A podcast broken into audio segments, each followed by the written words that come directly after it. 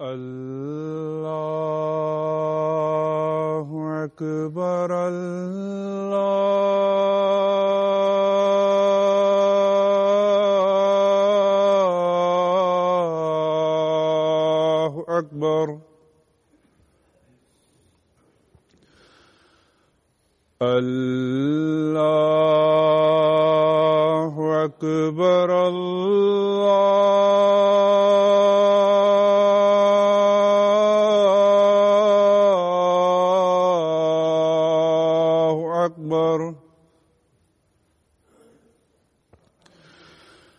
أشهد أن لا إله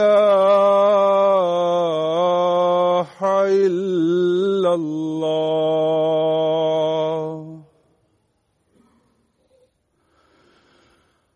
أشهد أن لا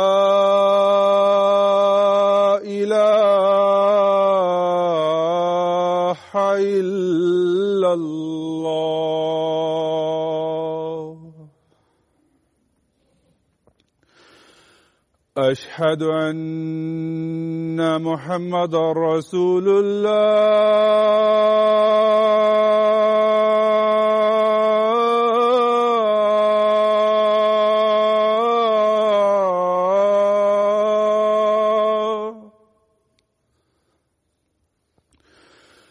أشهد أن محمد رسول الله.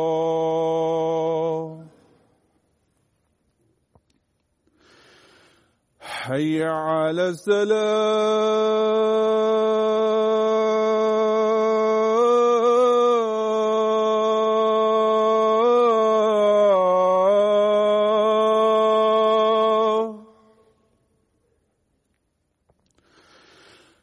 حي على السلام.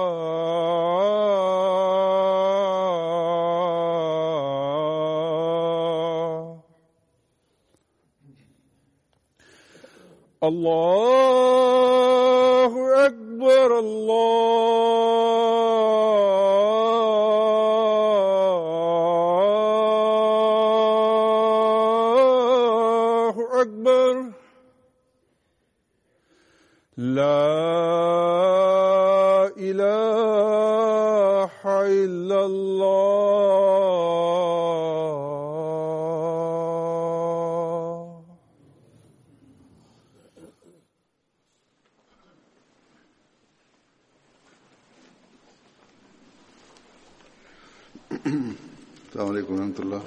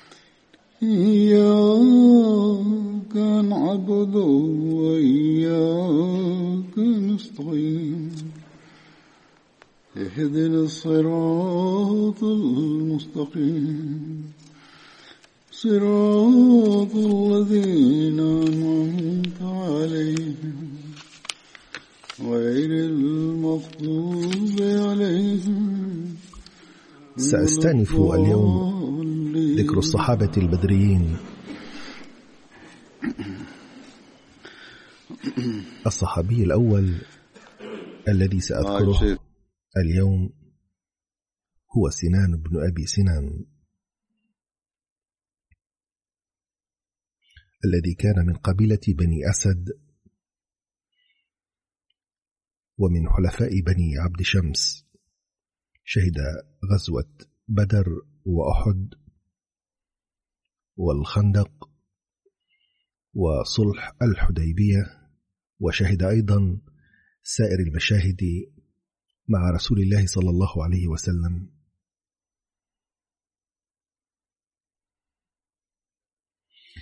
هناك اختلاف في أول من بايع بيعة الرضوان فقال بعض أنه عبد الله بن عمر وقال غيره. سلم بن الأكوع وقال الواقدي أنه سنان بن أبي سنان. وقال بعض أن والد سنان هذا كان أول المبايعين بيعة الرضوان. على أي حال لقد ورد في التاريخ أن النبي صلى الله عليه وسلم عندما شرع في أخذ البيعة مد سنان يده وقال خذ بيعتي. قال النبي صلى الله عليه وسلم على ما تبايعني قال على ما في قلبك. قال صلى الله عليه وسلم أتعلم ما في قلبي؟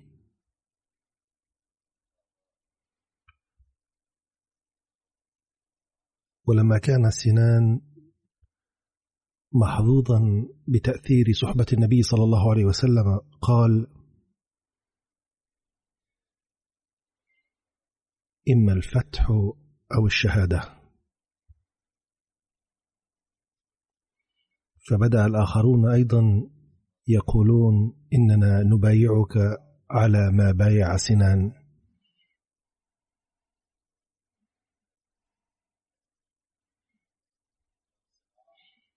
كان سنان رضي الله تعالى عنه من كبار الصحابة المهاجرين.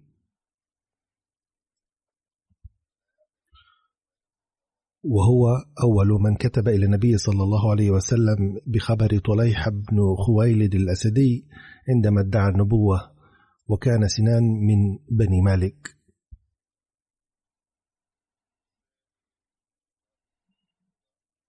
الصحابي الثاني الذي سأتناول ذكره هو مهجع ابن صالح مولى عمر بن الخطاب رضي الله عنه. شهد بدرا وكان أول قتيل من المسلمين. كان من اليمن وجيء به أسيرا إلى عمر رضي الله عنه فاعتقه إحسانا إليه.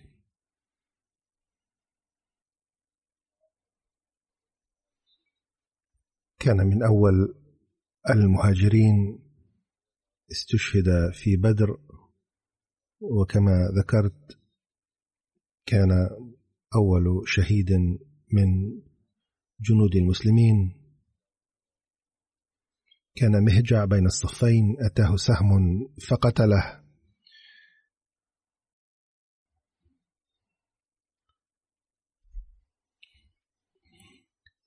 وجاء في رواية لسعيد بن المسيب أنه كان على لسان مهجع عند استشهاده كلمات أنا مهجع وإلى ربي أرجع.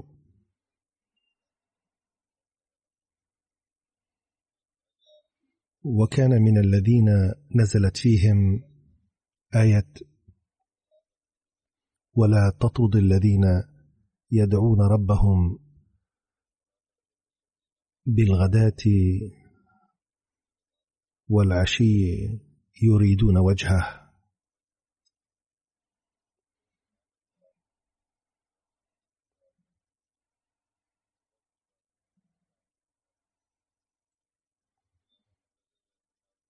وكان ممن نزلت هذه الآية غيره. فيهم أيضا بلال وصهيب وعمار وخباب وعتبة بن غزوان وأوس بن خولي وعامر بن فهيرة.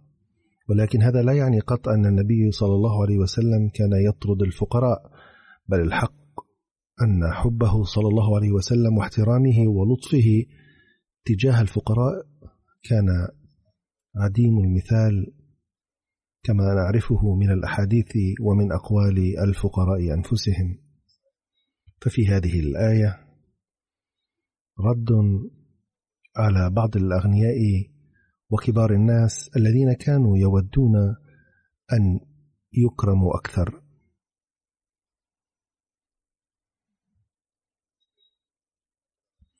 عندها قال الله تعالى أنه قد أخبر رسوله أن الفقراء السباقين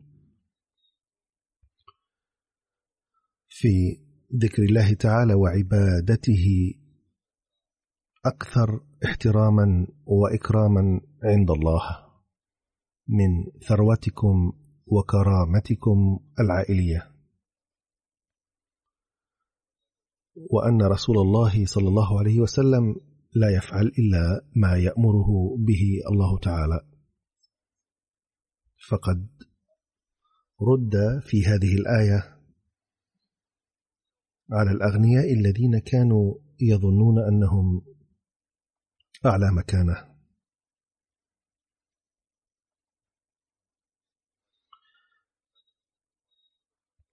فقال تعالى أن رسوله لا يبالي بكم ولا بثروتكم بل هو يحب هؤلاء الفقراء. ثم هناك صحابي آخر اسمه عامر ابن مخلد الأنصاري الخزرجي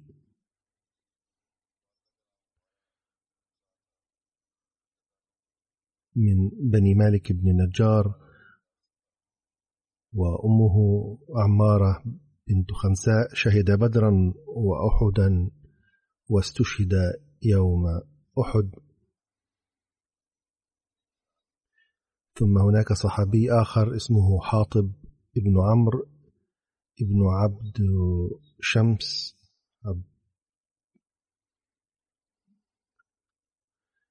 كان يكنى بأبي حاطب وأمه أسماء بنت الحارث بن نوفل من بني أشجع.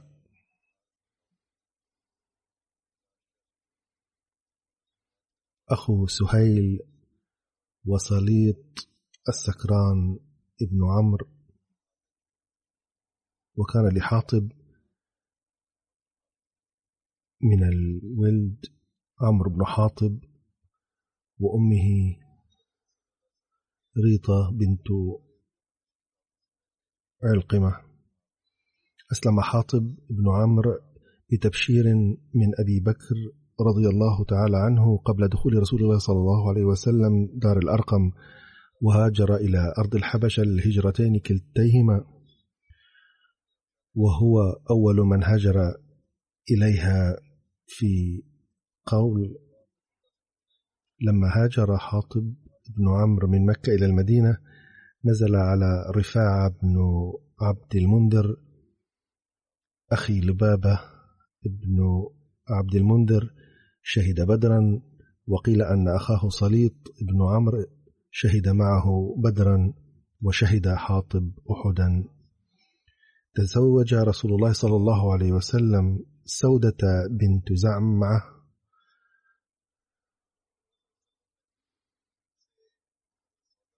وقد زوجه إياها صليط بن عمرو ويقال أبو حاطب بن عمرو وأصدقها رسول الله صلى الله عليه وسلم أربعمائة درهم. وروي في الطبقات الكبرى أن السكران بن عمرو زوج سودة الأول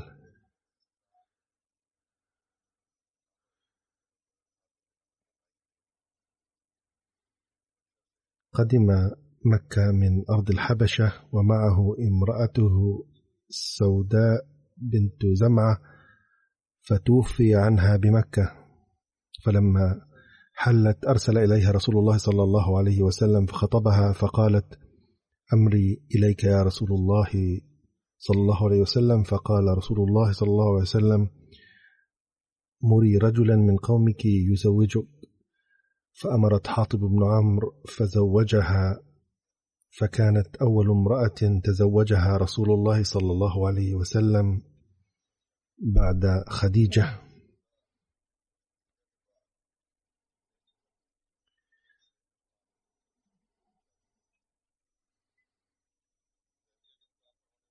شهد حاطب بيعة الرضوان عند صلح الحديبية.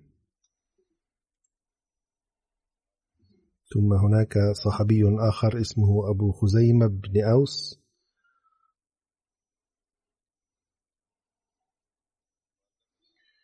وأمه عمرة بنت مسعود. وكان أخا لأبن أبي مسعود. شهد بدرا وأحدا. والخندق والمشاهد كلها مع رسول الله صلى الله عليه وسلم. وتوفي في خلافة عثمان بن عفان رضي الله عنه. وهناك صحابي آخر اسمه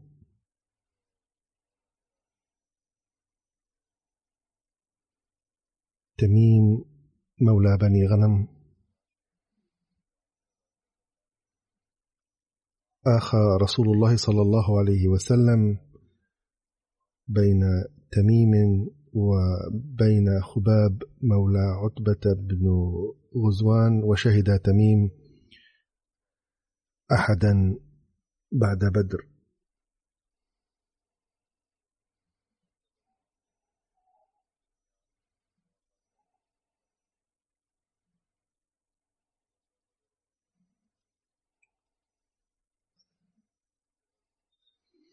ثم هناك صحابي آخر اسمه المنذر بن قدامة من قبيلة بني غن.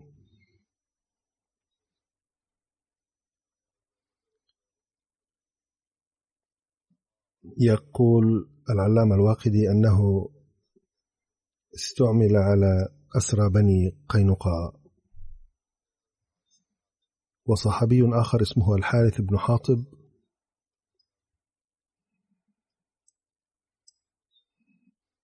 يكنى بأبي عبد الله وأمه أمامة بنت صامت كانت من الأنصار وهو أخو ثعلب بن حاطب.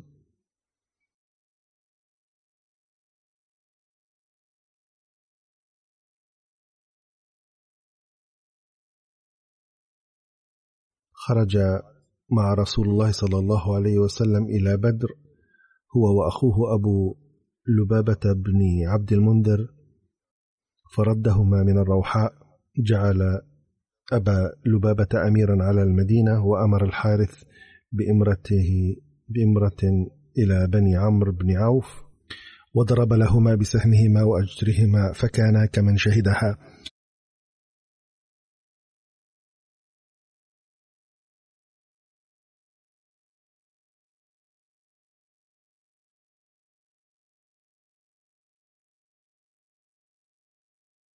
وشهد الحارث أحدا والخندق والحديبية وخيبر وقتل يوم خيبر شهيدا رماه رجل من فوق الحصن فدمغه.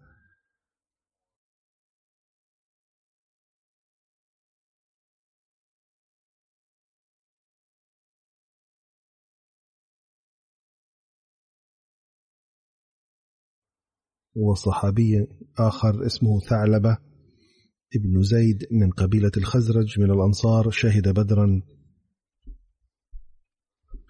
شهد بدرا يكنى بالجذع. اسم أبيه ثابت ابن الجذع. وقد لقب بهذا اللقب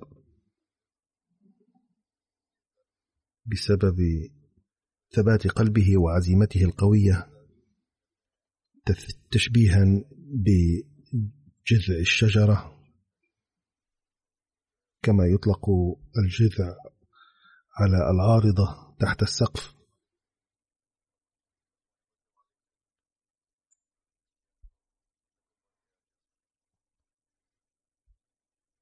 شهد بدرا ولا تحفظ له رواية. ثم هناك صحابي آخر اسمه هو عقبة بن وهب ويقال ابن أبي وهب حليف بني عبد شمس عبد ابن عبد مناف شهد بدرا وأحدا والخندق والمشاهد كلها مع النبي صلى الله عليه وسلم. ذات مرات جاء وفد من اليهود المدينة. للقاء النبي صلى الله عليه وسلم فبلغهم النبي صلى الله عليه وسلم الدعوة ولكنهم رفضوا رفضا باتا. فلامهم الصحابة بمن فيهم عقبة ابن وهب وبيان ذلك أنه أتى رسول الله صلى الله عليه وسلم نعمان بن أضاء وبحر بن عمرو وشأس بن عدي فكلموه وكلمهم رسول الله صلى الله عليه وسلم ودعاهم إلى الله وحذرهم نقمته فقالوا ما تخوفنا يا محمد؟ نحن والله أبناء الله وأحباؤه كقول النصارى. فأنزل الله تعالى فيهم وقالت اليهود والنصارى نحن أبناء الله وأحباؤه. قل فلم يعذبكم بذنوبكم؟ بل أنتم بشر ممن خلق. يغفر لمن يشاء ويعذب من يشاء. ولله ملك السماوات والأرض وما بينهما وإليه المصير.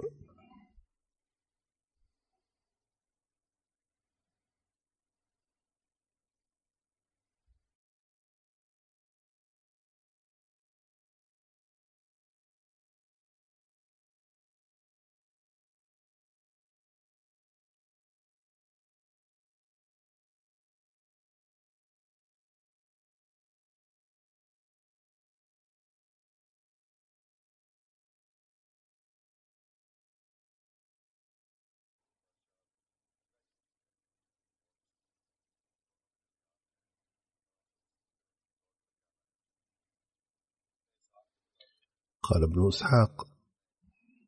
ودعا رسول الله صلى الله عليه وسلم يهودا إلى الإسلام ورغبهم فيه وحذرهم غير الله وعقوبته فأبوا عليه وكفروا بما جاءهم به فقال لهم معاذ بن جبل وسعد بن عبادة وعقبة بن وهب. يا معشر يهود اتقوا الله فوالله إنكم لتعلمون أنه رسول الله. لقد كنتم تذكرونه لنا قبل مبعثه وتصفونه لنا بصفته. فقال رافع بن حريملة ووهب بن يهوذا ما قلنا لكم هذا قط وما أنزل الله من كتاب بعد موسى ولا أرسل بشيرا ولا نذيرا بعده.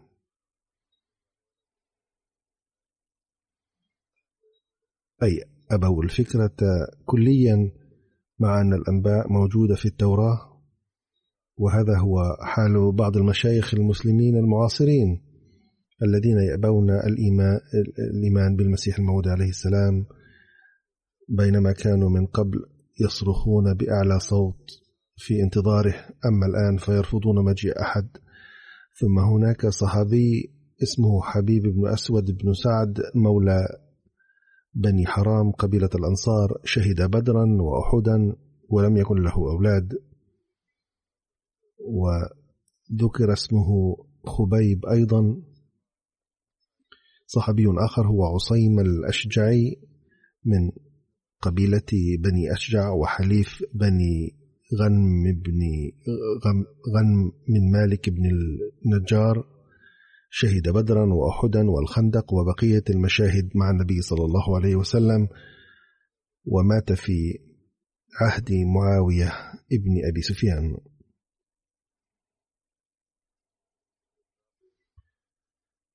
صحابي آخر اسمه رافع بن الحارث ابن سواد كان من بني النجار قبيلة الأنصار شهد بدرا وأحدا والخندق وبقية المشاهد مع النبي صلى الله عليه وسلم ومات في عهد عثمان رضي الله عنه. كان له ولد اسمه الحارث.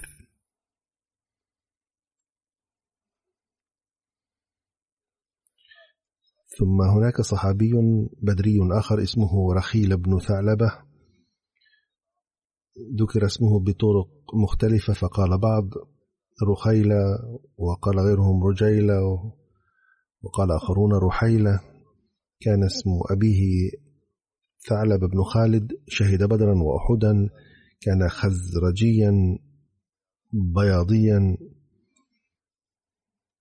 شهد صفين مع علي بن أبي طالب رضي الله عنه. وصحابي آخر اسمه جابر بن عبد الله بن رئاب.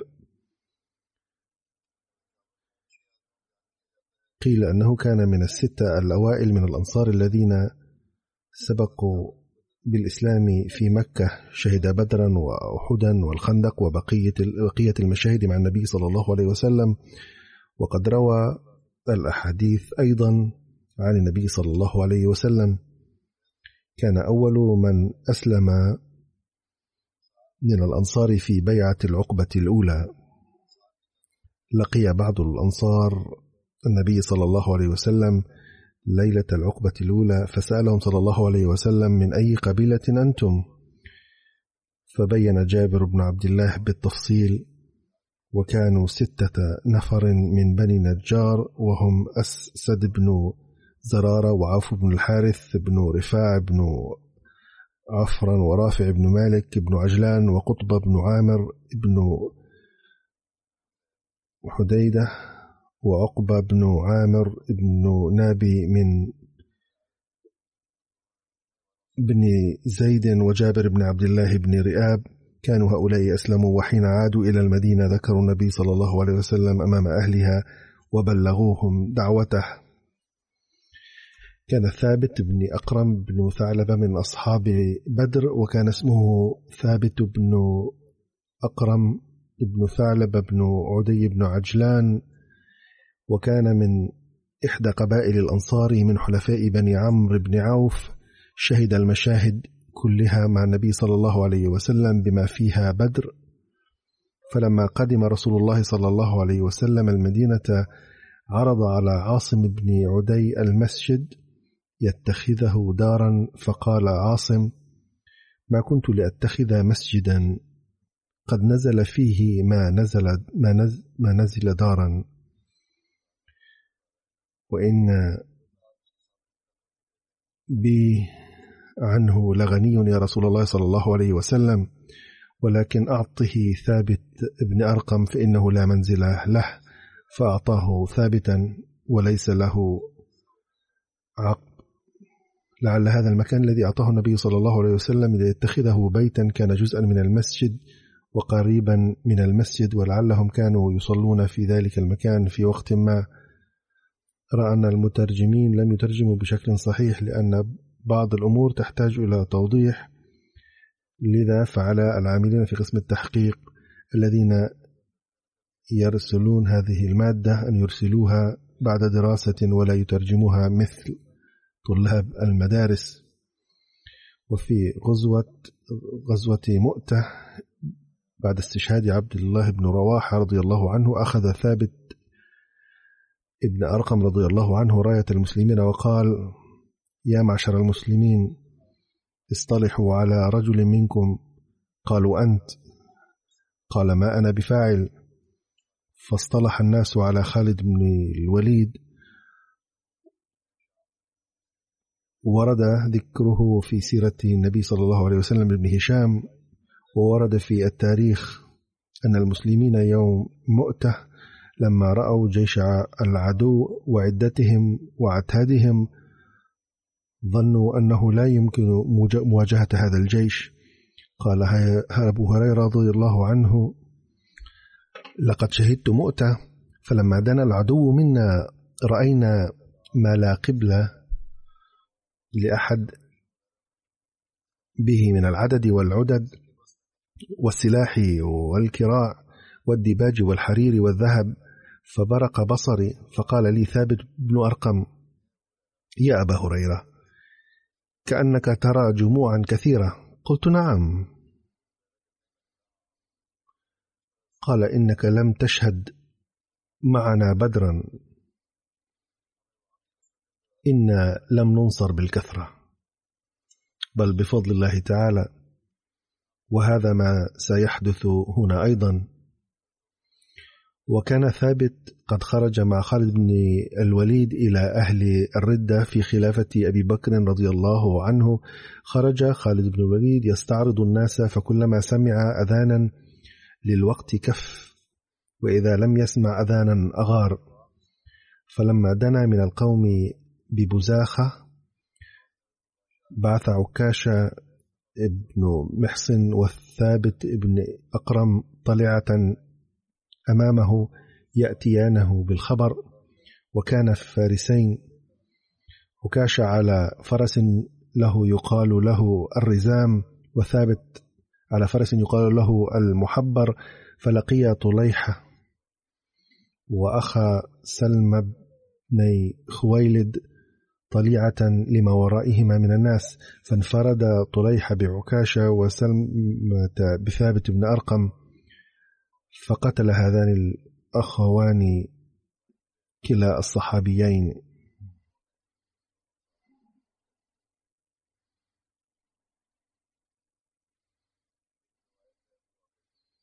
قال أبو واقد الليثي كنا نحن المقدمة مئتي فارس وعلينا زيد بن الخطاب وكان ثابت بن أرقم وعكاشة بن محصن أمامنا فلما مررنا بهما سيء بنا. وخالد والمسلمون وراءنا بعد فوقفنا عليهما حتى طلع خالد يسير فأمرنا فحفرنا لهما. ودفن ودفناهما بدمائهما وثيابهما ووجدنا بعكاشة جراحات منكرة. ورد في رواية أنه لما أسلم طليحة قال له عمر رضي الله عنه كيف أحبك وقد قتلت الصالحين؟ عكاش بن محصن وثابت بن أقرم. كان هؤلاء القاتلون أسلموا فيما بعد. فقال عمر رضي الله عنه لا أستطيع أن أحبكم لأنكم قتلتم صالحين من المسلمين. فقال طليحة يا أمير المؤمنين أكرمهما الله بيدي ولم يكن لثابت عقب. قال محمد بن عمر أن طليحة قتل ثابتا ببزاخة في الثاني عشر من الهجرة ومن صحابة بدر سلمة بن سلامة من الأنصار من بني عبد الأشهل حين وصل خبر بعثة النبي صلى الله عليه وسلم إلى المدينة كان سلمة من أول المؤمنين بالنبي صلى الله عليه وسلم. شهد بيعة العقبة الأولى والثانية كما شهد مع النبي صلى الله عليه وسلم المشاهد.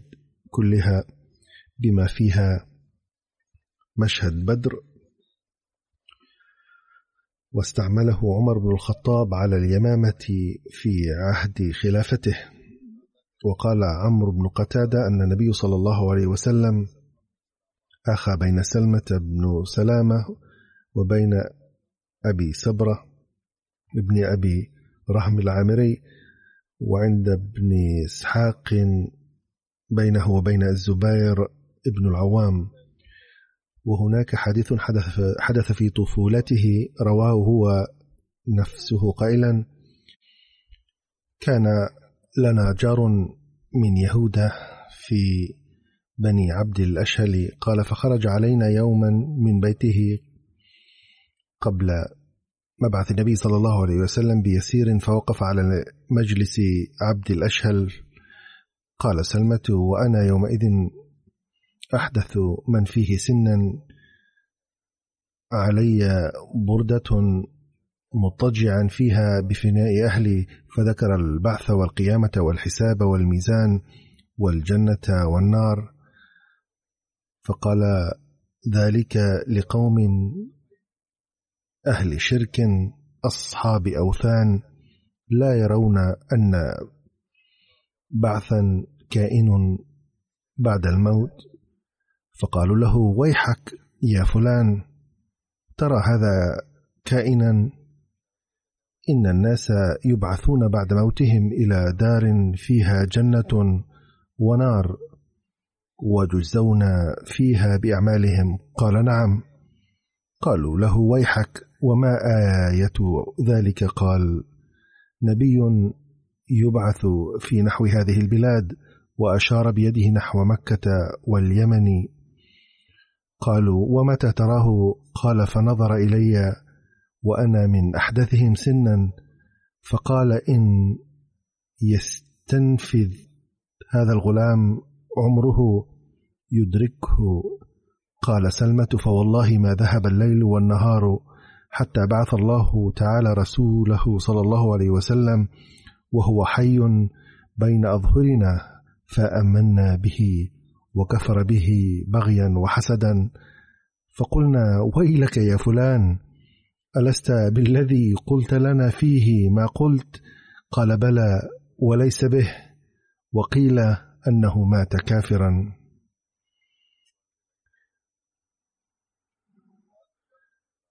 وفي زمن سيدنا عثمان رضي الله عنه لما ثارت الفتن اعتزل وكرس نفسه لعبادة الله لأن الفتن كانت كثرت حينها فكان يعبد الله تعالى فقط.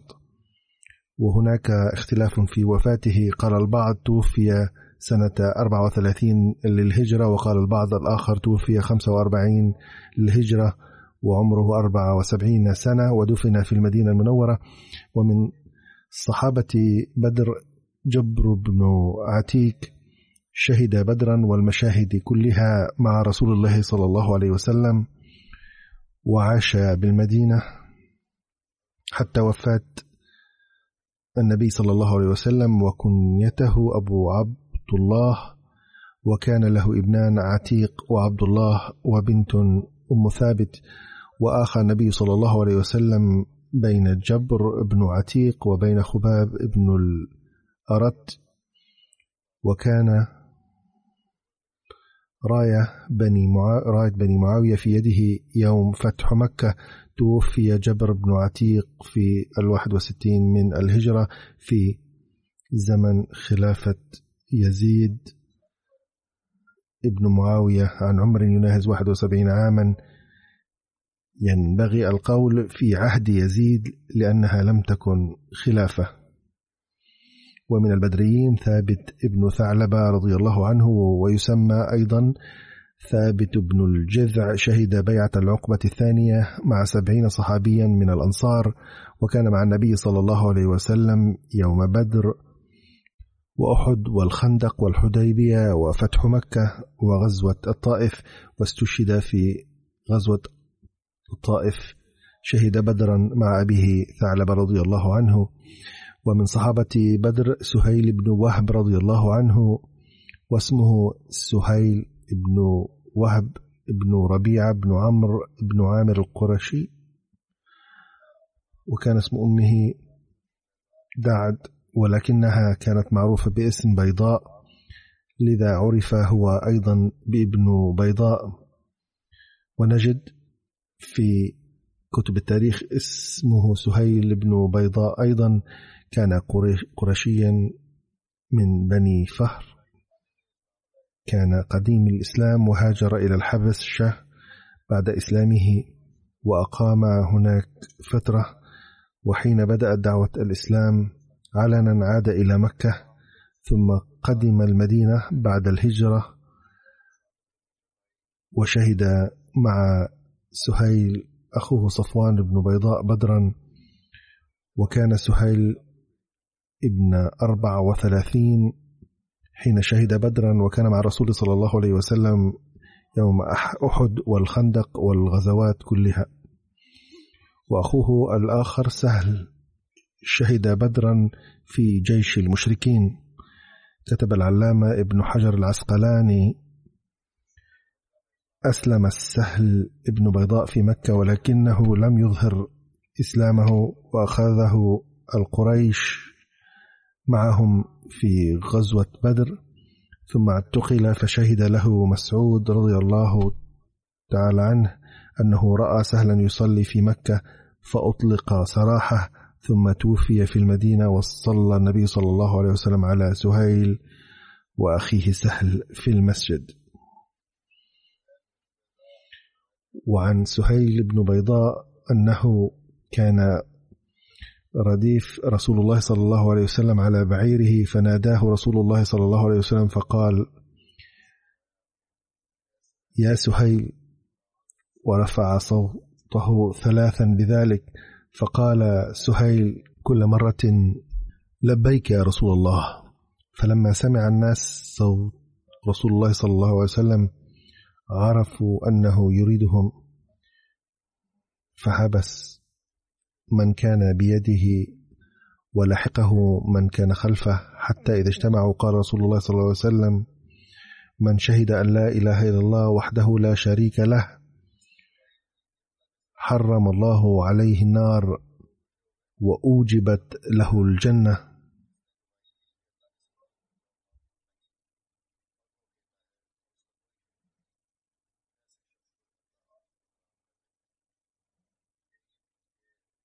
هذا هو التاريخ الذي يقرأه المسلمون اليوم. وهو يبين تعريف المسلم. ولكن أعمالهم عكس ذلك وفتواهم أيضا تخالف ذلك.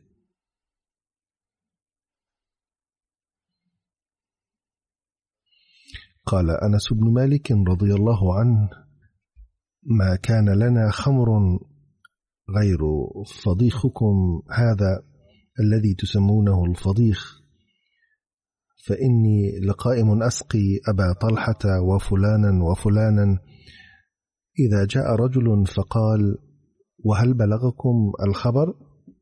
قالوا وما ذاك قال حرمت الخمر. قالوا أهرق هذه القلال يا أنس.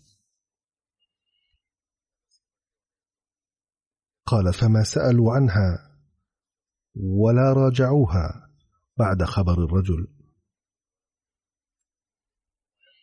هذه كانت طاعتهم إذ سمعوا أمر الحرمة فلم يذكروا الخمر بعد ذلك أبدا.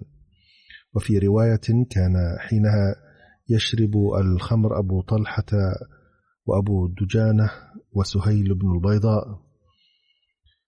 توفي سهيل بعد الرجوع من تبوك بالمدينة سنة تسع. وصلى عليه النبي صلى الله عليه وسلم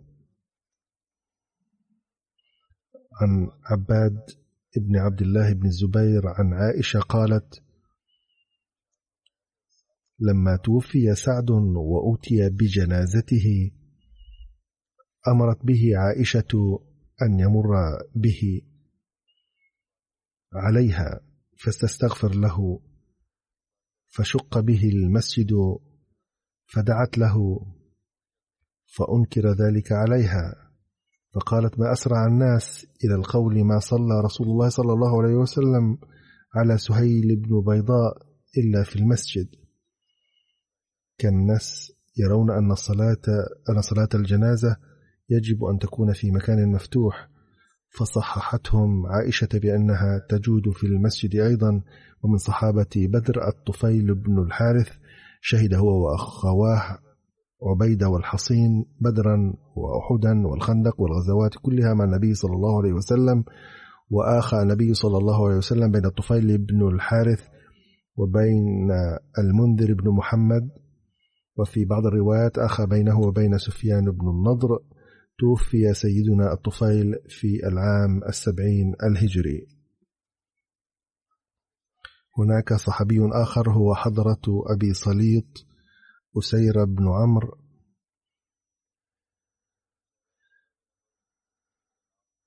حين كان اسمه أسيرة بن عمرو وكان يكنى بأبي صليط وكان مشهورا بكنيته, أبي صليط أكثر من اسمه والده كان معروفا أيضا بكنيته أبي خارجة وكان شارك النبي صلى الله عليه وسلم في بدر وغيرها من الغزوات.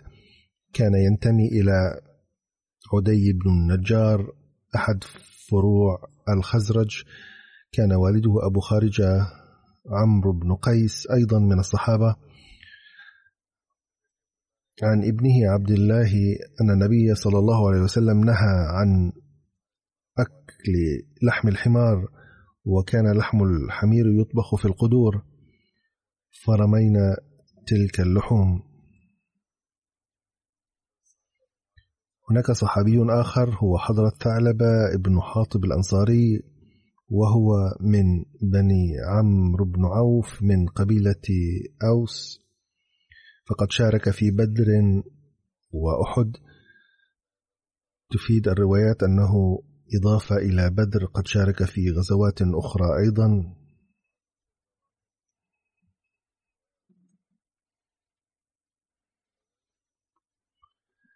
عن أبي أمامة الباهلي أن ثعلبة بن حاطب الأنصاري قال رسول الله صلى الله عليه وسلم ادعو الله أن يرزقني مالا؟ فقال رسول الله صلى الله عليه وسلم ويحك يا ثعلبة قليل تؤدي شكره خير من كثير لا تطيقه.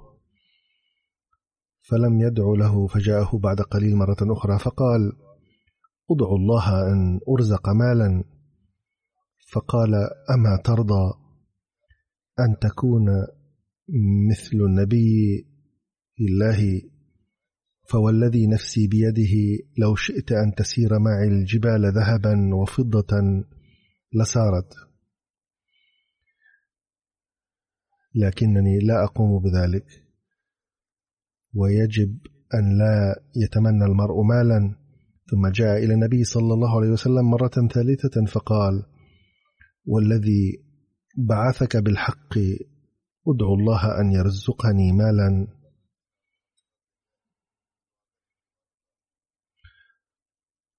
فقال رسول الله صلى الله عليه وسلم اللهم ارزق ثعلب مالا. يقول الراوي أن ثعلب كان قليل كان قليل من الغنم فبورك فيهما فنمت كما ينمو الدود. حتى بسبب رعايتها جعل يصلي الظهر والعصر في جماعة ويترك ما سواهما. ثم نمت وكثرت حتى ترك الصلوات إلا الجمعة. ثم ترك الجمعة.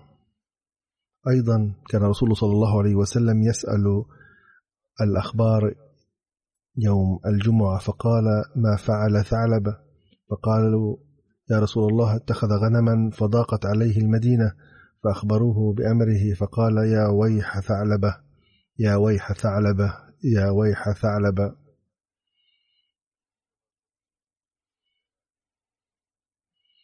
ثم نزلت آيات الزكاة فبعث رسول الله صلى الله عليه وسلم رجلين على الصدقة فأتيا ثعلبة فقال ما هذه إلا جزية؟ ما هذه إلا أخت الجزية؟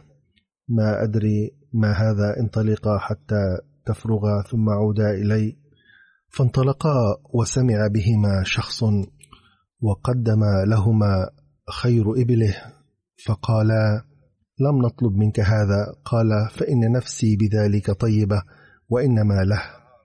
باختصار هي قصة طويلة. ثعلبة لم يقدم الزكاة.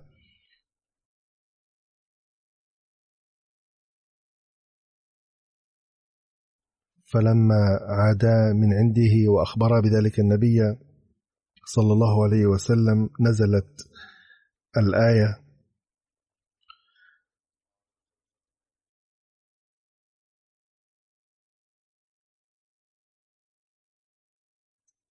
ومنهم من عاهد الله لئن آتانا من فضله لنصدقن إلى قوله وما كانوا يكذبون. من سورة التوبة الآية الخمسة والسبعين إلى السابعة والسبعين. وكان عند رسول الله صلى الله عليه وسلم رجل من أقارب ثعلبة.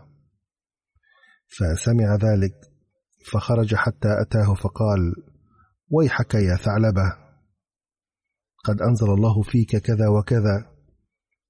فخرج ثعلب حتى أتى النبي صلى الله عليه وسلم فسأله أن يقبل منه صدقته فقال إن الله منعني أن أقبل منك صدقتك. فعاد من عنده صلى الله عليه وسلم خائبا وخاسرا ثم جاء إلى أبي بكر رضي الله عنه في عهده بزكاته فلم يقبلها منه ثم جاء إلى عمر رضي الله عنه في عهده ولم يقبل منه قائلا أن لي أن أقبل منك ما لم يقبله منك النبي صلى الله عليه وسلم. ثم جاء إلى عثمان رضي الله عنه في عهده وهو الآخر لم يقبل منه فمات في عهد عثمان رضي الله عنه.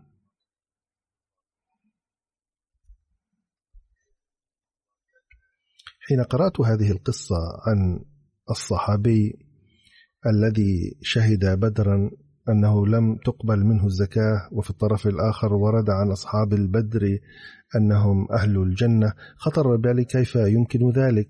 وربما خطر ببالكم أيضا. ومن المحتمل أن تكون هذه الرواية خاطئة وقد تكون هذه القصة عن شخص آخر. فوجدت أن العلامة ابن حجر العسقلاني ذكر هذه القصة وأبدى رأيه وقال إذا ثبتت أن هذه القصة صحيحة حيث لم تقبل الزكاة من أحد الصحابة فلا تجوز أن تنسب إلى حضرة ثعلبة لأنه شهد بدرا. وعن البدريين صدر إعلان واضح من الله أنه غفر لهم ولا يمكن أن يصدر منهم أي ضعف أو نفاق.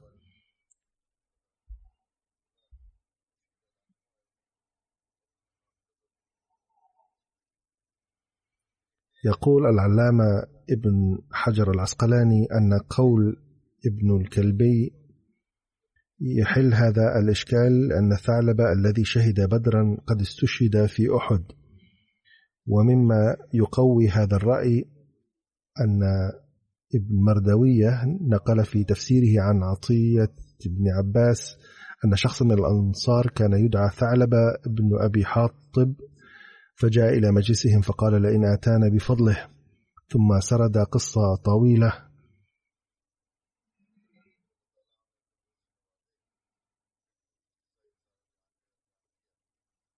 فهذا ثعلب بن أبي حاطب. أما الصحابي الذي شهد بدرا فالجميع متفقون على أنه ثعلب ابن حاطب.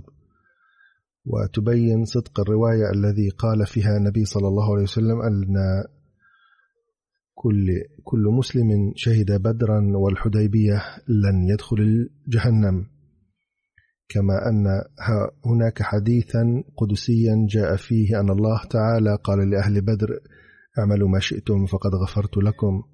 يقول العلامة العسقلاني إن الذي يحوز على هذه المكانة السامية كيف يمكن أن يكون في قلبه نفاق؟ إذ لا يمكن أن يجزى من في قلبه نفاق الجنة. ثم كتب كيف يمكن أن ينزل ما نزل بحق من من في قلبه نفاق فقد تبين أن الذي لم يقبل منه الزكاة هو غير سيدنا ثعلب الذي شهد بدرا واستشهد في أحد. أما الذي لم تقبل منه الزكاة فهو ثعلب بن أبي حاطب. فلتشابه في الاسم حصل سوء الفهم فمن المستحيل أن يصدر من أي بدري مثل هذا التصرف. جزى الله العلامة ابن حجر العسقلاني الذي وضح هذه المسألة.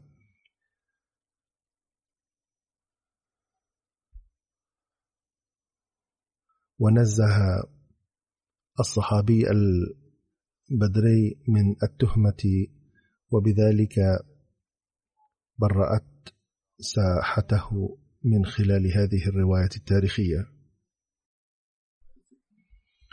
ثم هناك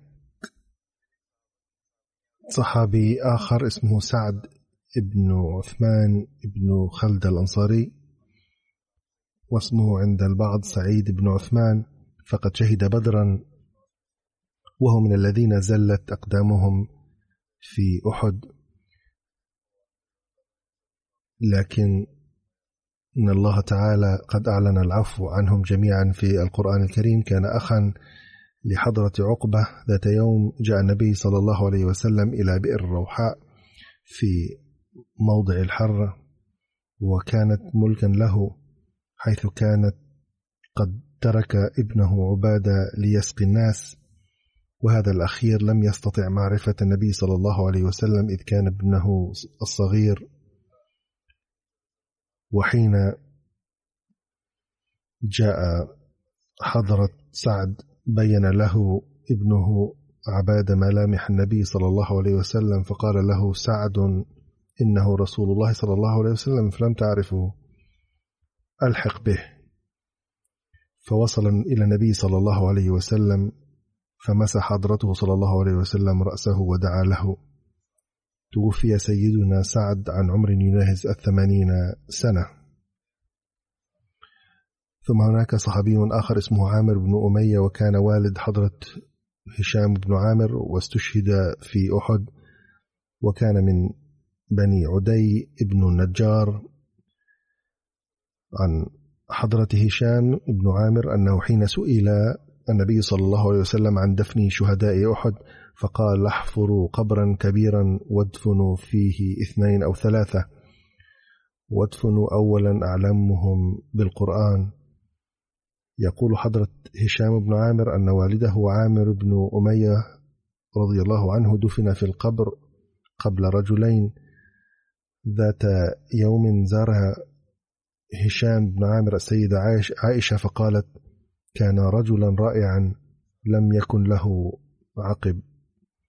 هناك صحابي آخر حضرت عمرو ابن أبي سرح وكتب الوقدي اسمه معمر ابن أبي سرح وكان من بني الحارث بن فهر وكان يكنى أبا سعيد توفي في العام الثلاثين من الهجرة وفي عام وفي عهد عثمان رضي الله عنه في المدينة المنورة كان أخوه حضرة أبو وهب ابن أبي سرح من المهاجرين إلى الحبشة وكلا الأخوين شهدا بدرا فقد شهد بدرا وأحدا وسائر الغزوات ولم يكن له عقب.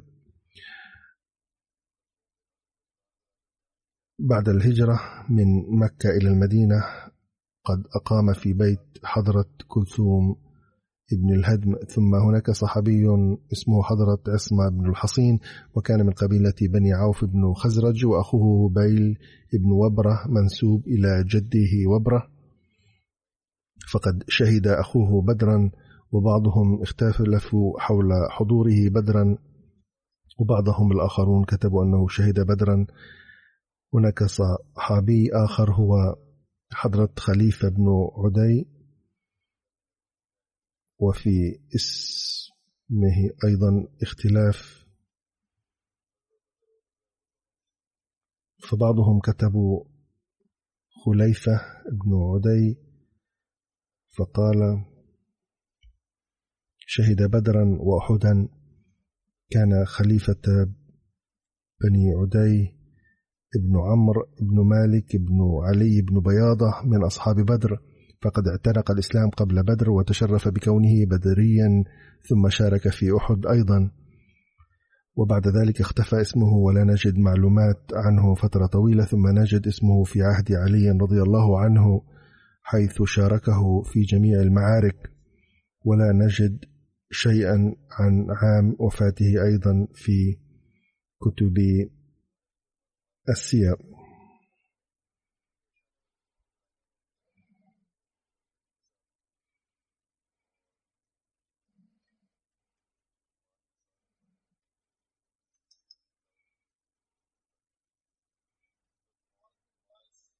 حضرة معاذ بن ماعظ استشهد في بئر معونة وذكر اسم والده ناعس أيضا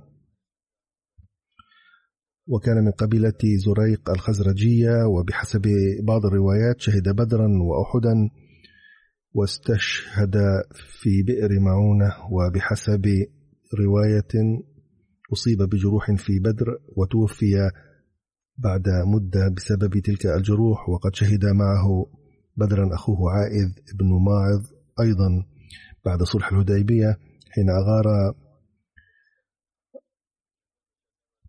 ابن الحسن مع قبيلة عسفان على لقاح النبي صلى الله عليه وسلم بالغابة وقتلوا الرجل الحارس واحتملوا زوجته في اللقاح. فلما علم بذلك النبي صلى الله عليه وسلم أرسل ثمانية فرسان لملاحقة العدو وكان هؤلاء الفرسان حضرة معاذ بن ماعظ أيضا. وفي رواية أن أبا عياش أيضا كان من أولئك الفرسان. وقد قال رسول الله صلى الله عليه وسلم لأبي عياش لو أعطيت فرسك رجلا أفرس منك. فقال يا رسول الله أنا أفرس الناس وضربت الفرس فوالله ما مشى بي إلا خمسين ذراعا حتى طرحني. فعجبت أن رسول الله صلى الله عليه وسلم قال لو أعطيته أفرس منك وجوابي له. ويرى بنو الزريق أن رسول الله صلى الله عليه وسلم بعد ذلك أركب فرس عياش معاذ بن ماعظ أو عائذ بن ماعظ وهناك صحابي آخر هو حضرة سعد بن زيد الأشهلي من قبيلة بني عبد الأشهل وقد شهد بدرا ويرى البعض أنه شارك في بيعة العقبة أيضا فقد شارك النبي صلى الله عليه وسلم في بدر وأحد والخندق وسائر الغزوات. أرسل النبي صلى الله عليه وسلم معه أسرى بني قريضة فاشترى مقابلهم الخيول والسلاح في نجد وفي رواية أن حضرة سعد بن زيد أهدى لرسول الله صلى الله عليه وسلم سيفا نجرانيا فسلمه إلى حضرة محمد بن مسلم قائلا جاهد به في سبيل الله وحين يختلف الناس فيما بينهم فاضرب به, فاضرب به الحجر والزم البيت أي لا تتورط في أي فتنة أو فساد. نسأل الله تعالى أن يعمل بهذه النصيحة المسلمون المعاصرون الذين يتقاتلون وأن يستتب الأمن والسلام. ونسأل الله تعالى أن يرفع درجات هؤلاء الصحابة دوما ويوفقنا أيضا للحسنات والتضحيات وأن نعيش بإخلاص ووفاء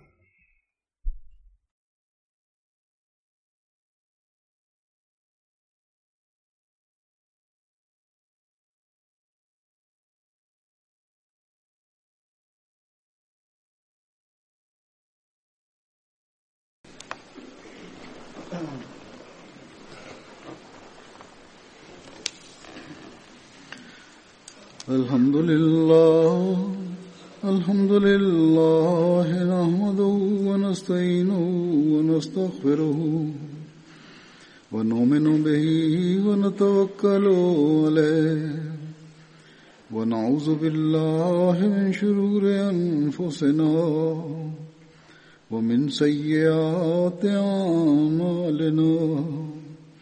من يهده الله فلا مضل له ومن يضلل فلا هادي له.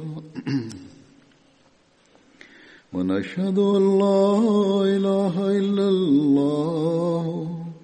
ونشهد أن محمدا عبده ورسوله.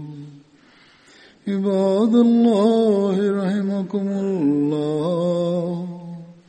إن الله يأمر بالعدل واللسان وإيتاء ذي القربى وينهى عن الفحشاء والمنكر والبغي يعظكم لعلكم تذكرون.